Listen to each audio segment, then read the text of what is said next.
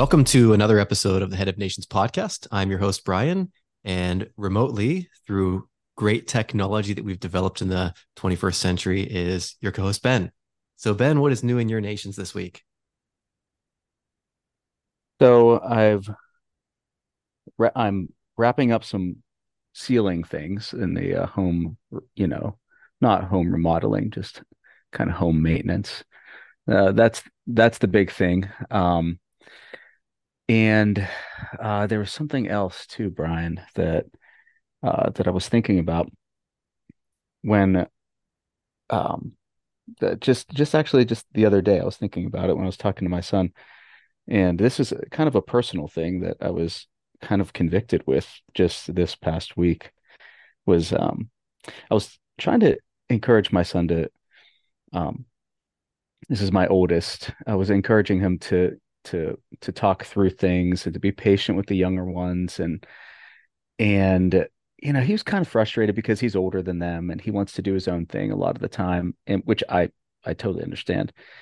He's a couple years older than the younger ones. But, I was just, when I stopped the conversation, I walked away and I just realized for the past couple of days, I had given him just a poor model of self-control. I was getting frustrated with things. You know, I'm working on the house a lot right now. I was getting frustrated with things. I wasn't being patient. And I was just, so as I finished my instruction and my encouragement to him, I was just so convicted.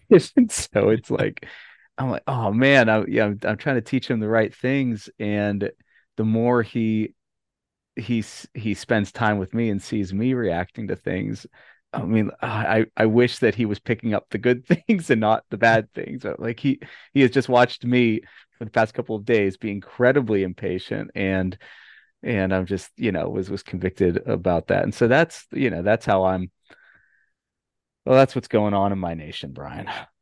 That's interesting that you would say that, because I've been kind of introspective about that myself, where I'm an introspective guy. I try to look inward frequently, and sometimes maybe I do that a little too frequently, but I've been thinking through that as well, where I heard one of my children say something that sounded a whole lot like me. And I was like, maybe I need to self-reflect a little bit. And maybe there are some things that I need to model a little better, because at the end of the day, I don't want to be a do as I say, not as I do kind of guy. Yes. I think that's a horrible model.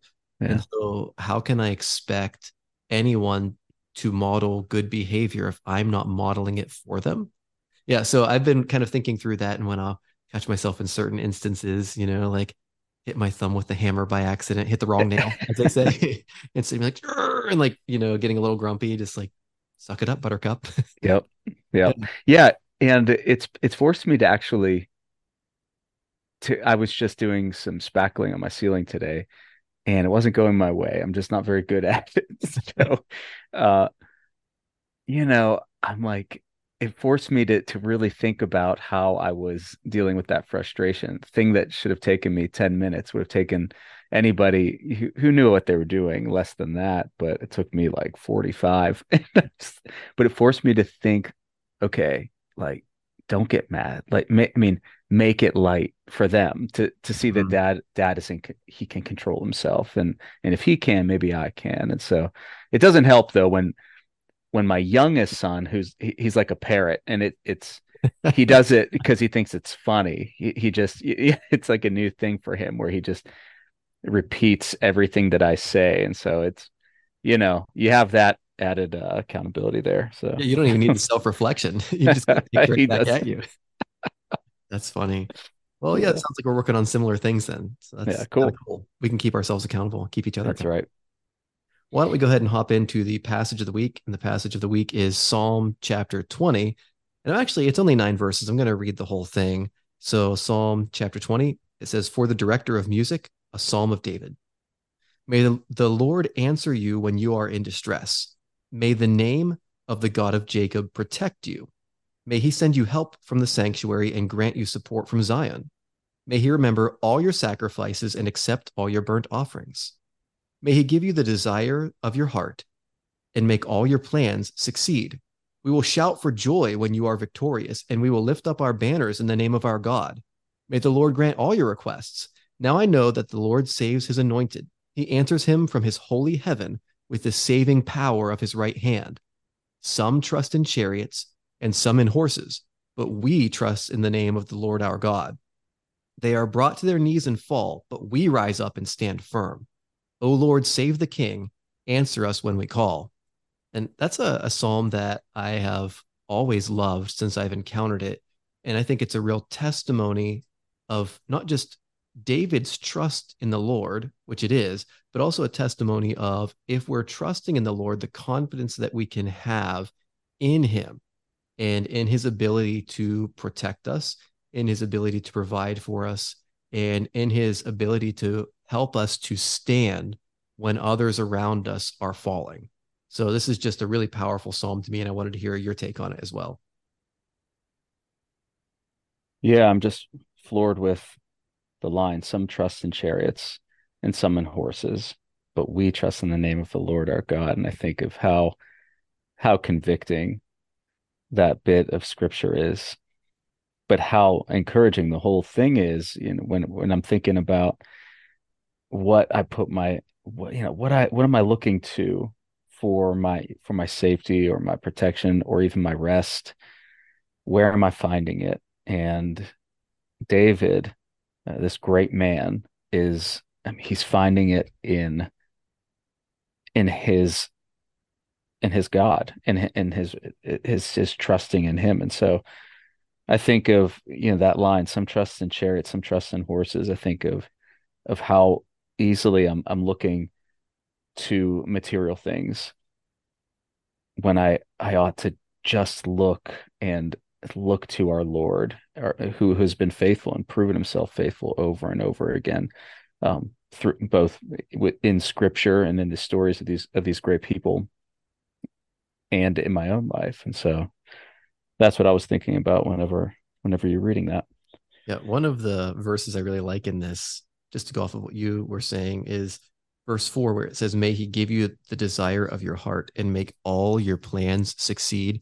When we look in scripture at people who are blessed by God, whether it's Daniel or whether it's Joseph or others, the sign of God's blessing on them was that they succeeded wherever they turned. That's a common phrase in scripture about men who have the blessing of God, is that they succeed wherever they turn. And really, I love the fact that this psalm reminds us that success comes through the Lord, right? It's not just the success that I've made for myself, but if I'm trusting in the Lord, he's going to help me succeed. I'm not going to be kicking against the goads, as it says in the scriptures, but I'm going to be really having a way made for me to succeed because the Lord is helping me because I trust in him. So that's one of my favorite verses in the Psalms. All right, well, now is a great time to switch gears and get into the topic of the week. And the topic of the week kind of goes hand in hand with this passage. And we're going to be riffing a little bit on what we talked about last week toward the tail end of the episode. And the topic this week is the fear of man.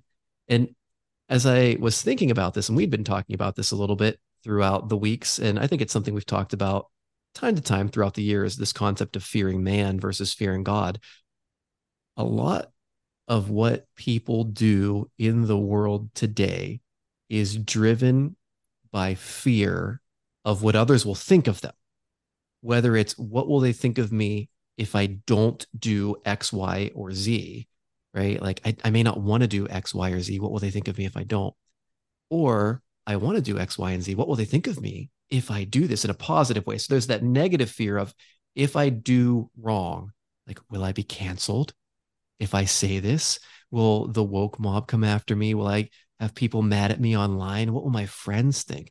What will my parents say? Things like that, about fearing individuals if I do something that they might deem as wrong, or thinking, well, what if I do this? Will people love it? Is my decision-making driven by what others think versus the concept, which I think is in Psalm 20, of, what does God think? So I wanted to hear a few of your opening thoughts on this before we kind of dive into the topic a little deeper. Yeah, I was just thinking, of something that was going on this week, a video that I was watching. It was actually of something else that's going on in the political realm with the interviewing our Congress interviewing the FBI, and you probably know way more about this and have been way more in tune with this than I have. But I was so frustrated, and I really don't try to get frustrated with politics. I try not to let it get to me that much and change, my mood. But I was just so frustrated whenever I saw someone who was confronted with something that happened.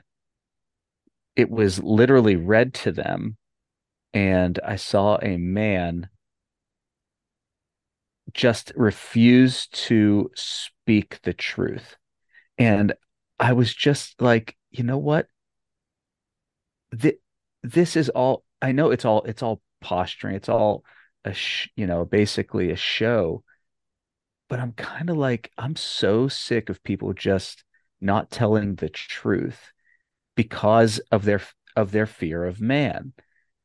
And if they just told the truth, what kind of country would that be? What effect would that have on our society? I mean, I know that politics can't really change culture, but if people started to see that people in power were truthful people and didn't care about the consequences of that, like what people thought, but just cared about the truth, I do wonder, and then I wonder what sort of effect it will have on us, that if we become a society and a people who care so much about what other people think that we are scared to tell the truth. I've read in the Proverbs 29, that the fear of man is a snare. We'll be trapped by it. We'll be trapped by our lies. And that's kind of a scary place to be. Mm-hmm. Yeah. And also not just lies, but also trapped by cowardice.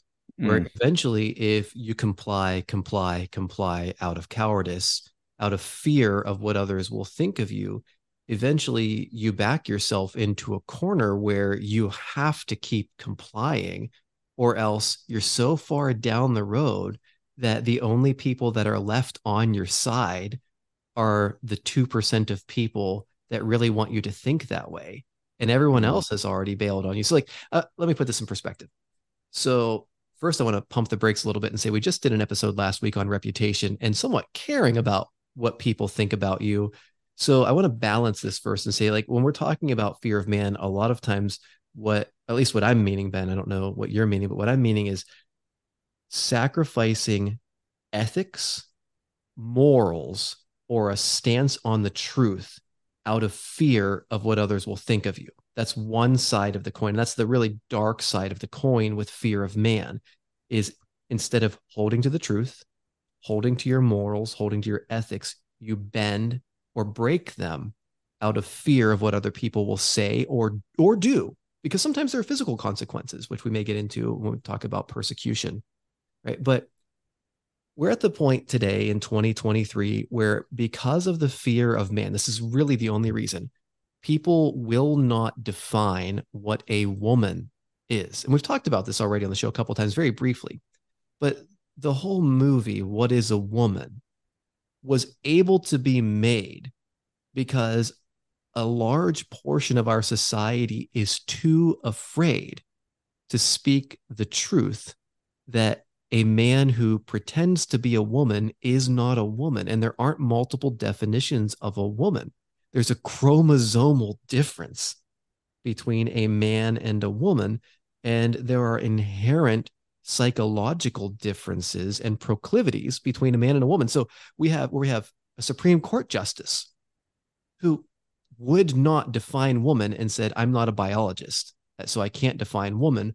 Whereas 10 years ago, even 10 years ago, even 5 years ago, anyone would have defined a woman very readily.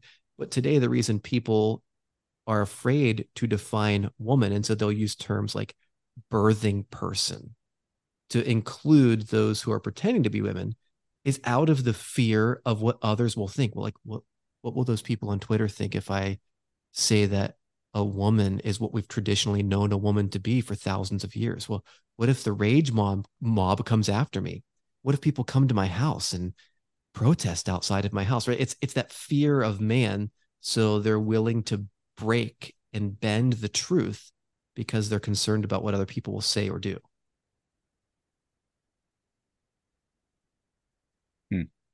Yeah, that's it, Brian. I mean, that's exactly what I was thinking of when you approached me about talking about this, and you see it. Yeah, you see it in politics very clearly, but you feel it almost every day when you have a conversation with someone new. You feel that as teachers. When I stand up in front of my class, I feel a pressure that I don't think I ever felt before. And I'm like, what happened here? Why is this such a, it's either something that people will kind of like laugh at. That is, if I make an objective truth statement about what is a man or what is a woman, it's something that people kind of like, oh, look, he said that thing, or it's something that people are readily willing to debate. And and how odd, we sound like old guys, but no, I've been there where I've been in a couple of conversations where it took me 20 minutes to defend my position on something so simple as biological, sociological, and psychological gender differences that have been well established in social science studies that have tried to disprove it. They end up proving it, right? Where people have been angry at me for my position. And I was able to have a conversation. I was going to say, fortunately, I didn't. It's not fortunate necessarily, because had they gone away and thought I was a horrible person, well, oh, well, right. But fortunately, I guess I was able to have the time, and they were willing to listen for me to develop my point. And at the end of the day, they might not have agreed, but they understood where I was coming from. But I couldn't believe it took me 20 minutes to have the conversation, a woman is a woman and a man is a man, or the conversation that there should be morals and ethics around sexuality. Yeah.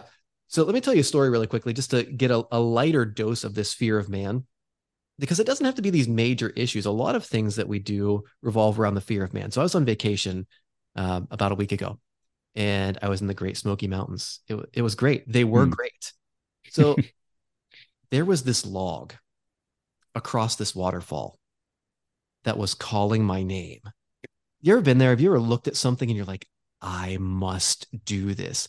Well, it was one of those things. So listen, this to me was actually almost a spiritual thing. And I'm not making light of this, but this was one of those moments where I was either going to grow or I was going to let fear rule. And not in the sense of fear like, oh, it was 1,000 feet up and I would die, but fear in the sense of, what if I embarrass myself? That was my concern. Because anytime you do something like this, there were people all over the place. You're like 20 people, 20 yards from me. And there were cars driving by where they could see this log that I was going to be walking across. But to me, it wasn't about I could care less about them. I didn't want people to see me on the log. I wanted to make it across. Why? Because I knew I could. I knew. I was like, I can do this. And then I was like, nah, what if I fall?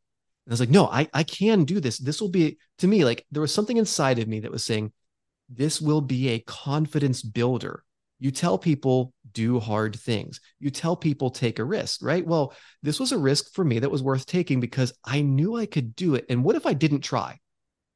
I mean, do you know people that are afraid of trying because what if they fail? Well, some of the best lessons I've ever learned were through failure. So I'm staring at this log, having this conversation with myself, and I'm like, let's go. All right. So there are people all around there, Jeep tours, cars drive by. Like these Jeep tours would stop on this bridge right by this log and just stare just for fun. Like they'd be like, look at this waterfall. Well, here I am. I'm by this log and I'm just going to walk across.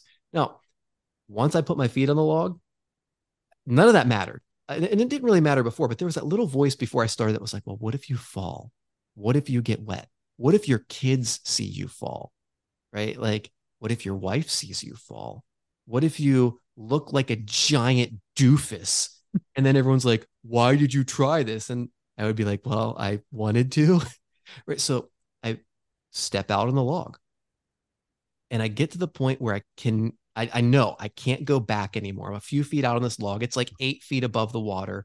It's a waterfall. So if I fall, I'm falling, I don't know, 8 feet maybe onto rocks and water, but I'd be okay. I'd get a little banged up. My ego would be bruised. So I walk out a little bit more. I walk out a little bit more and I'm halfway there. And I'm like, I just need to go. I need to go for this. And I go for it and I made it. All right. I made it. So you're all waiting for me to fall. I didn't fall. I made it. And quite frankly, the reason I made it, I think, is, you know, I've worked on balance over the years, but the lesson there for me was it was an amazing experience. When I got to the other side, I felt amazing. I didn't really care if anyone saw me. It wasn't about anyone seeing me. It was about the fact that I conquered that little voice inside of me that's like, what if you fall? But I had to tell myself, what if you make it? And the reward there was growth, because I was able to tamp down that fear of everyone else that could have seen me fall and say, what am I going to feel like if I make this? And I made it. Now, if I would have fallen, you know what? At least I tried. I still think I would have felt good either way. But that fear of man nagged at me. And it almost robbed me of a really cool experience, because at the end, I made it. I put my feet down on the rocks at the end. And I was like, I knew I could do it, and I did it. But I would always have wondered. I really think 20 years from now, I'd be like, why didn't I try that? That log would have been calling to me. And you know what? It would have been downstream somewhere, and I never could have tried it again. But the fear of man, it was present there. And it was just a little thing, but it was a character development lesson for me of, don't worry if you fall. You'll get up. It's not like I would have died. You'll get up. You'll be a little wet. It's okay. But at least you would have taken the risk. Do you ever have anything like that where the fear of man had nagged at you and almost kept you from something? Yeah, I think of something less exciting, but more, well, this is more frequent, but I feel that every time we're out to dinner as a family and we're about to eat. And the question is, am I going to pray and thank God for this meal? In front of everybody, who's probably not staring at me, but who you feel like is staring at you when you are praying. And I'm confronted with that feeling there. And it almost every time it never feels normal to me, because I know that many probably are not doing that. And when I do that, I'm making a statement that, that this is reality. This is the truth. The truth is God is king, and he owns all of it, all of this and all of everything I'm about to enjoy is because of him. And so why would I not thank him? They're blind. They don't know that, and so it's like, that's the reality, but yep. Every time we're out, I'm confronted with that. Yeah, I'm also the same. When we go out to eat, I pray for every meal, but I have to fight that. I have to fight that feeling. I think I always will, because there's something in us that wants to go along with the crowd. And in 2023, odds are the crowd is wrong, right? So that fear of man in going along with the crowd. I think we had an episode on being alone versus loneliness. Really, I think at its root, this is where I land on the issue of the fear of man. I think the fear of man is a fear of being lonely, right? Not alone. I think because being alone and walking alone, you can do that in confidence. You can't be lonely and be confident. And I think the fear of man boils down to a fear of abandonment by those around us. And, I really think of this powerful example of Christ. So I don't know if you remember, I think it's in John chapter 8. I'm actually going to flip there while I'm talking. So this is a skill called vamping, where you make sure there's no dead air while you're taking care of something else. And those of us that speak for a living, we know that feeling. So let's see, is it John chapter 6. So Jesus is preaching the truth. He's teaching the truth about eating his flesh and drinking his blood. And I want you to think about that for a minute.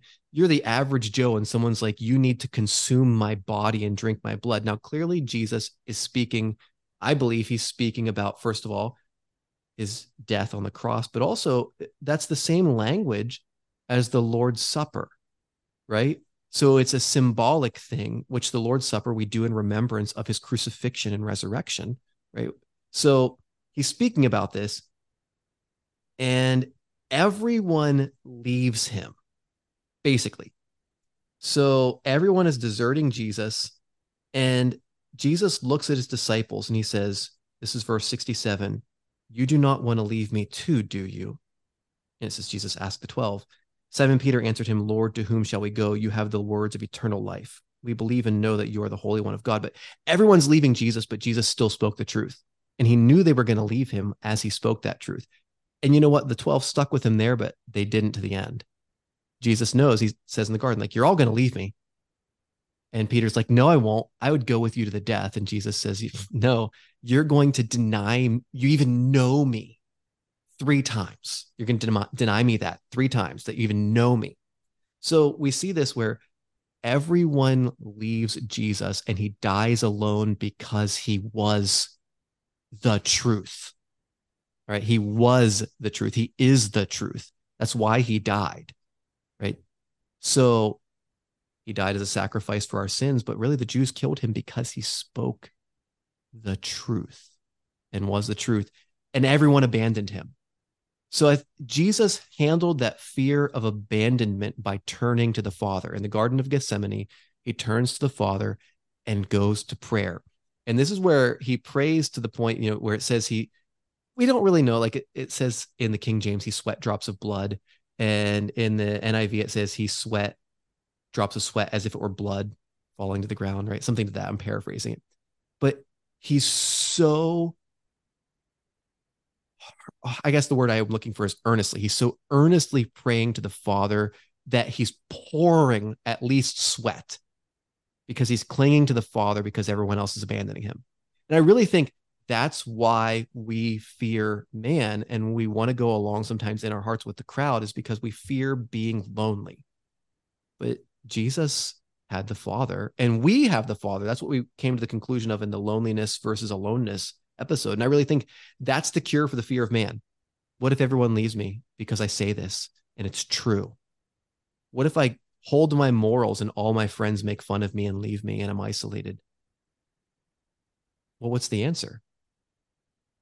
I am his and he is mine, right? I am a child of the King. So to me, that's the cure for the fear of man. Now, does that not mean that we'll struggle with fear of man? Well, I think we will struggle with fear of man forever, as long as we're in the flesh. I think in heaven, we won't struggle with the fear of man when we have our glorified body and we see him face to face. But I think that cure of, should I pray or shouldn't I pray? Well, whose am I? Do these people, are they going to have my back? No, they're fickle. They're going to abandon me. Jesus will never abandon me. So am I going to pray or not? Am I going to honor him or not? Is this a biblical truth? Yes. Well, am I going to speak it or not?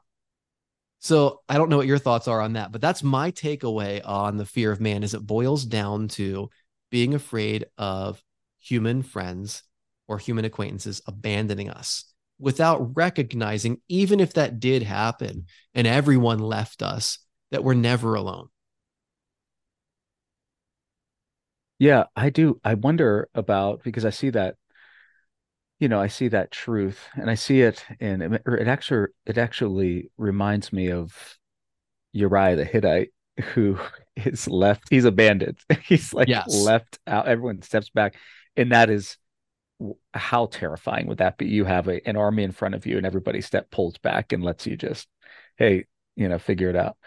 And obviously he dies, and so there is that. And I think, though, because that doesn't enter into my mind, I think that that's what it could boil down to. But I was thinking why I fear that so much. And I get embarrassed. It's shame. It's all of those emotions that and those feelings that, you know, it makes me uncomfortable. Well, why does it make me uncomfortable? This room could be full of people who never thought twice about what is real and true and good and beautiful. I could be in a room, you know, filled with people who just have no clue, and maybe who are hungry for truth and goodness and righteousness. And yet I have no idea. So what is it that keeps me from living in the truth? The fear of man for me is just, maybe it's just shame. It's insecurity. I don't think of loneliness, but I do see truth in that for sure. But those aren't the things that readily come to mind. It's immediate embarrassment, shame, humiliation, and maybe it eventually will trickle into the, you know, everyone pulling back and leaving me exposed. You know, that's what I think, because I think that's where it ends for sure. Mm-hmm. That's why I think we have a sense of shame and a sense of embarrassment. Is that the underlying thought is, if I don't fix this, they're going to pull back from me and I'll be isolated. Hmm. That's just my thought. So interesting. Yeah. For me too, the base level feeling when I feel that is, I don't want to be shamed. I don't want to be embarrassed. And to me, and I'd love to do an episode on shame versus honor at some point. So just make a mental note of that, Ben. But for me, I think that I have a pretty robust sense of honor. And so shame is a terrible thing, but I'm okay bearing shame for the right reason. Mm-hmm. But sometimes that doesn't enter my mind immediately. The immediate thought is like, yeah, what if people look at me, or what if people think this or say this, right? And then I have to put it in check. Mm-hmm. Why am I worried about what these people at McDonald's think that I'll never see again? Right? Like, really, why do I care? Why don't I care more about what my heavenly Father, who sees everything, always thinks? And I think what can help us here is, yes, being reminded of Christ. Ultimately, that is a thing that will help us here, knowing that He experienced shame for me. Why would I not be willing to bear this little, you know, uncomfortable, you know, 30 seconds before I eat? Like, yeah, why would I not be willing to do that? But then I was thinking of you, and I was thinking of whenever we train together, you get beat up enough times. I think that could help. Mm-hmm. You know? I don't know if you can speak to that. Well, yeah, I actually can. And I think that that's one of the things that really, like, why I went to attack that log and just went for it. I have been wrecked in training. So it really humbles you. There's something humbling. Like, I'm not bad at what I do as far as martial arts. I've been doing it for a long time, but there are people that they train 6 days a week, 2 hours a day, and they've been doing it for 20 years, and they beat the brakes off of me. Mm. And there's something refreshing about getting thrashed where it puts your ego in check. Yes. Like, I have an ego, and I think it's good to have, like, what keeps me going and what keeps me accountable is I have a high view of myself, and I expect excellence from myself. Now, I think there's a difference between that and arrogance, right? Thinking more of ourselves than we should, but maybe we can do an episode on that. But I have a high view of myself, and then I get beat down, and I'm like, you know, I'm not as good at jujitsu as I thought I was. Okay. That's okay. I'm going to do better. And make a note. I'm going to try to beat that guy in 2 years. In 2 years, I want to be better than that guy, because he's going to kill me for the next year. And you know what? When you're getting choked, or your arm feels like it's going to snap, or you're almost unconscious sometimes when you're going, like, and then someone says something that's a little hurtful. Oh no. It definitely gives you a bit of a thicker skin, and you're like, oh no, those people think it's funny that I'm praying. Well, at least some 300-pound dude isn't trying to snap my neck. You know, I can handle it. Right. That's right. So I wanted to riff really quickly on the other side of this, because we only have a few minutes left in the episode, on the doing things that maybe we should. We were talking about not doing things that we should, really. So sins of omission. Now, commission. We're doing things we know we shouldn't do because if we don't, then maybe people won't like us. So I think in today's world that may look like status chasing or using language we know we shouldn't use or making fun of people we know we shouldn't make fun of, things like that, where we're concerned that if we don't do those things, we won't be liked. So we commit sins or commit errors so that people will like us because we're afraid if we don't, they won't. Just a side note, like when you think of someone really cool, think of someone really cool, like super cool dude. How much do you think they really care about doing things to please other people? Like if you think of someone super duper cool, like the cool guy in school, think back to the cool guy in high school that maybe you looked up to. Did he really care what everybody else thought? Was he doing things just so people would like him? No, he just did whatever he wanted. Everyone's like, that guy's cool because he does what he wants. The cool people that we generally look to are the people that don't do what everyone else is doing. So there is something cool about not following the crowd, whether we feel like it or not. Like people look up to that. And even if it's something boring, like being obedient, like a lot of times we think being obedient is boring. It's being obedient and following what Christ would have us do. Some people think that's boring. A lot of people will look to that and be like, wow, that person is willing to do that. That's really kind of cool. All right, so we're ticking down. We've got like 2 minutes left. Any final thoughts on this? I see you've got a book. Yeah, I do have a book, and it's the family book, The Story of the Family by G.K. Chesterton, actually by Dale Alquist, who put the book together. It's a bunch of Chesterton's writings. But I was thinking about something he said in this chapter, which made me think about something that you were saying, though, of course, I'm not going to be able to find it. That's the frustrating thing. But while you're looking for it, I'm going to have to do you remember Micro Machines? Heck yes. I'm going to have to do the Micro Machines talk at the very end to get everything in the last minute and 30. Okay. Well, I don't want to waste too much of our time. So I did want to, maybe I'll get to that some other time, but it was something about, actually, it was something about our society being willing to follow the popular thing, not because it was necessarily good or convincing or authoritative, but just because other people were doing it, just so they wouldn't be alone. But you made me think of something that he kind of put his finger on, that we can, again, I don't want to take up any more time trying to find it, but I liked what you said about, you know, what makes us leaders is doing the thing that we want to do. And I know we're out of time, Brian. So well, that's a great thought. A basic summary is do what God wants you to do, not what society wants you to do if those two things conflict. Well, thank you for listening. If you have comments, info at Head of Nations. If you want to support, headofnations.com. And as always, we are the head of our nations, so let's go live like it. Until next time.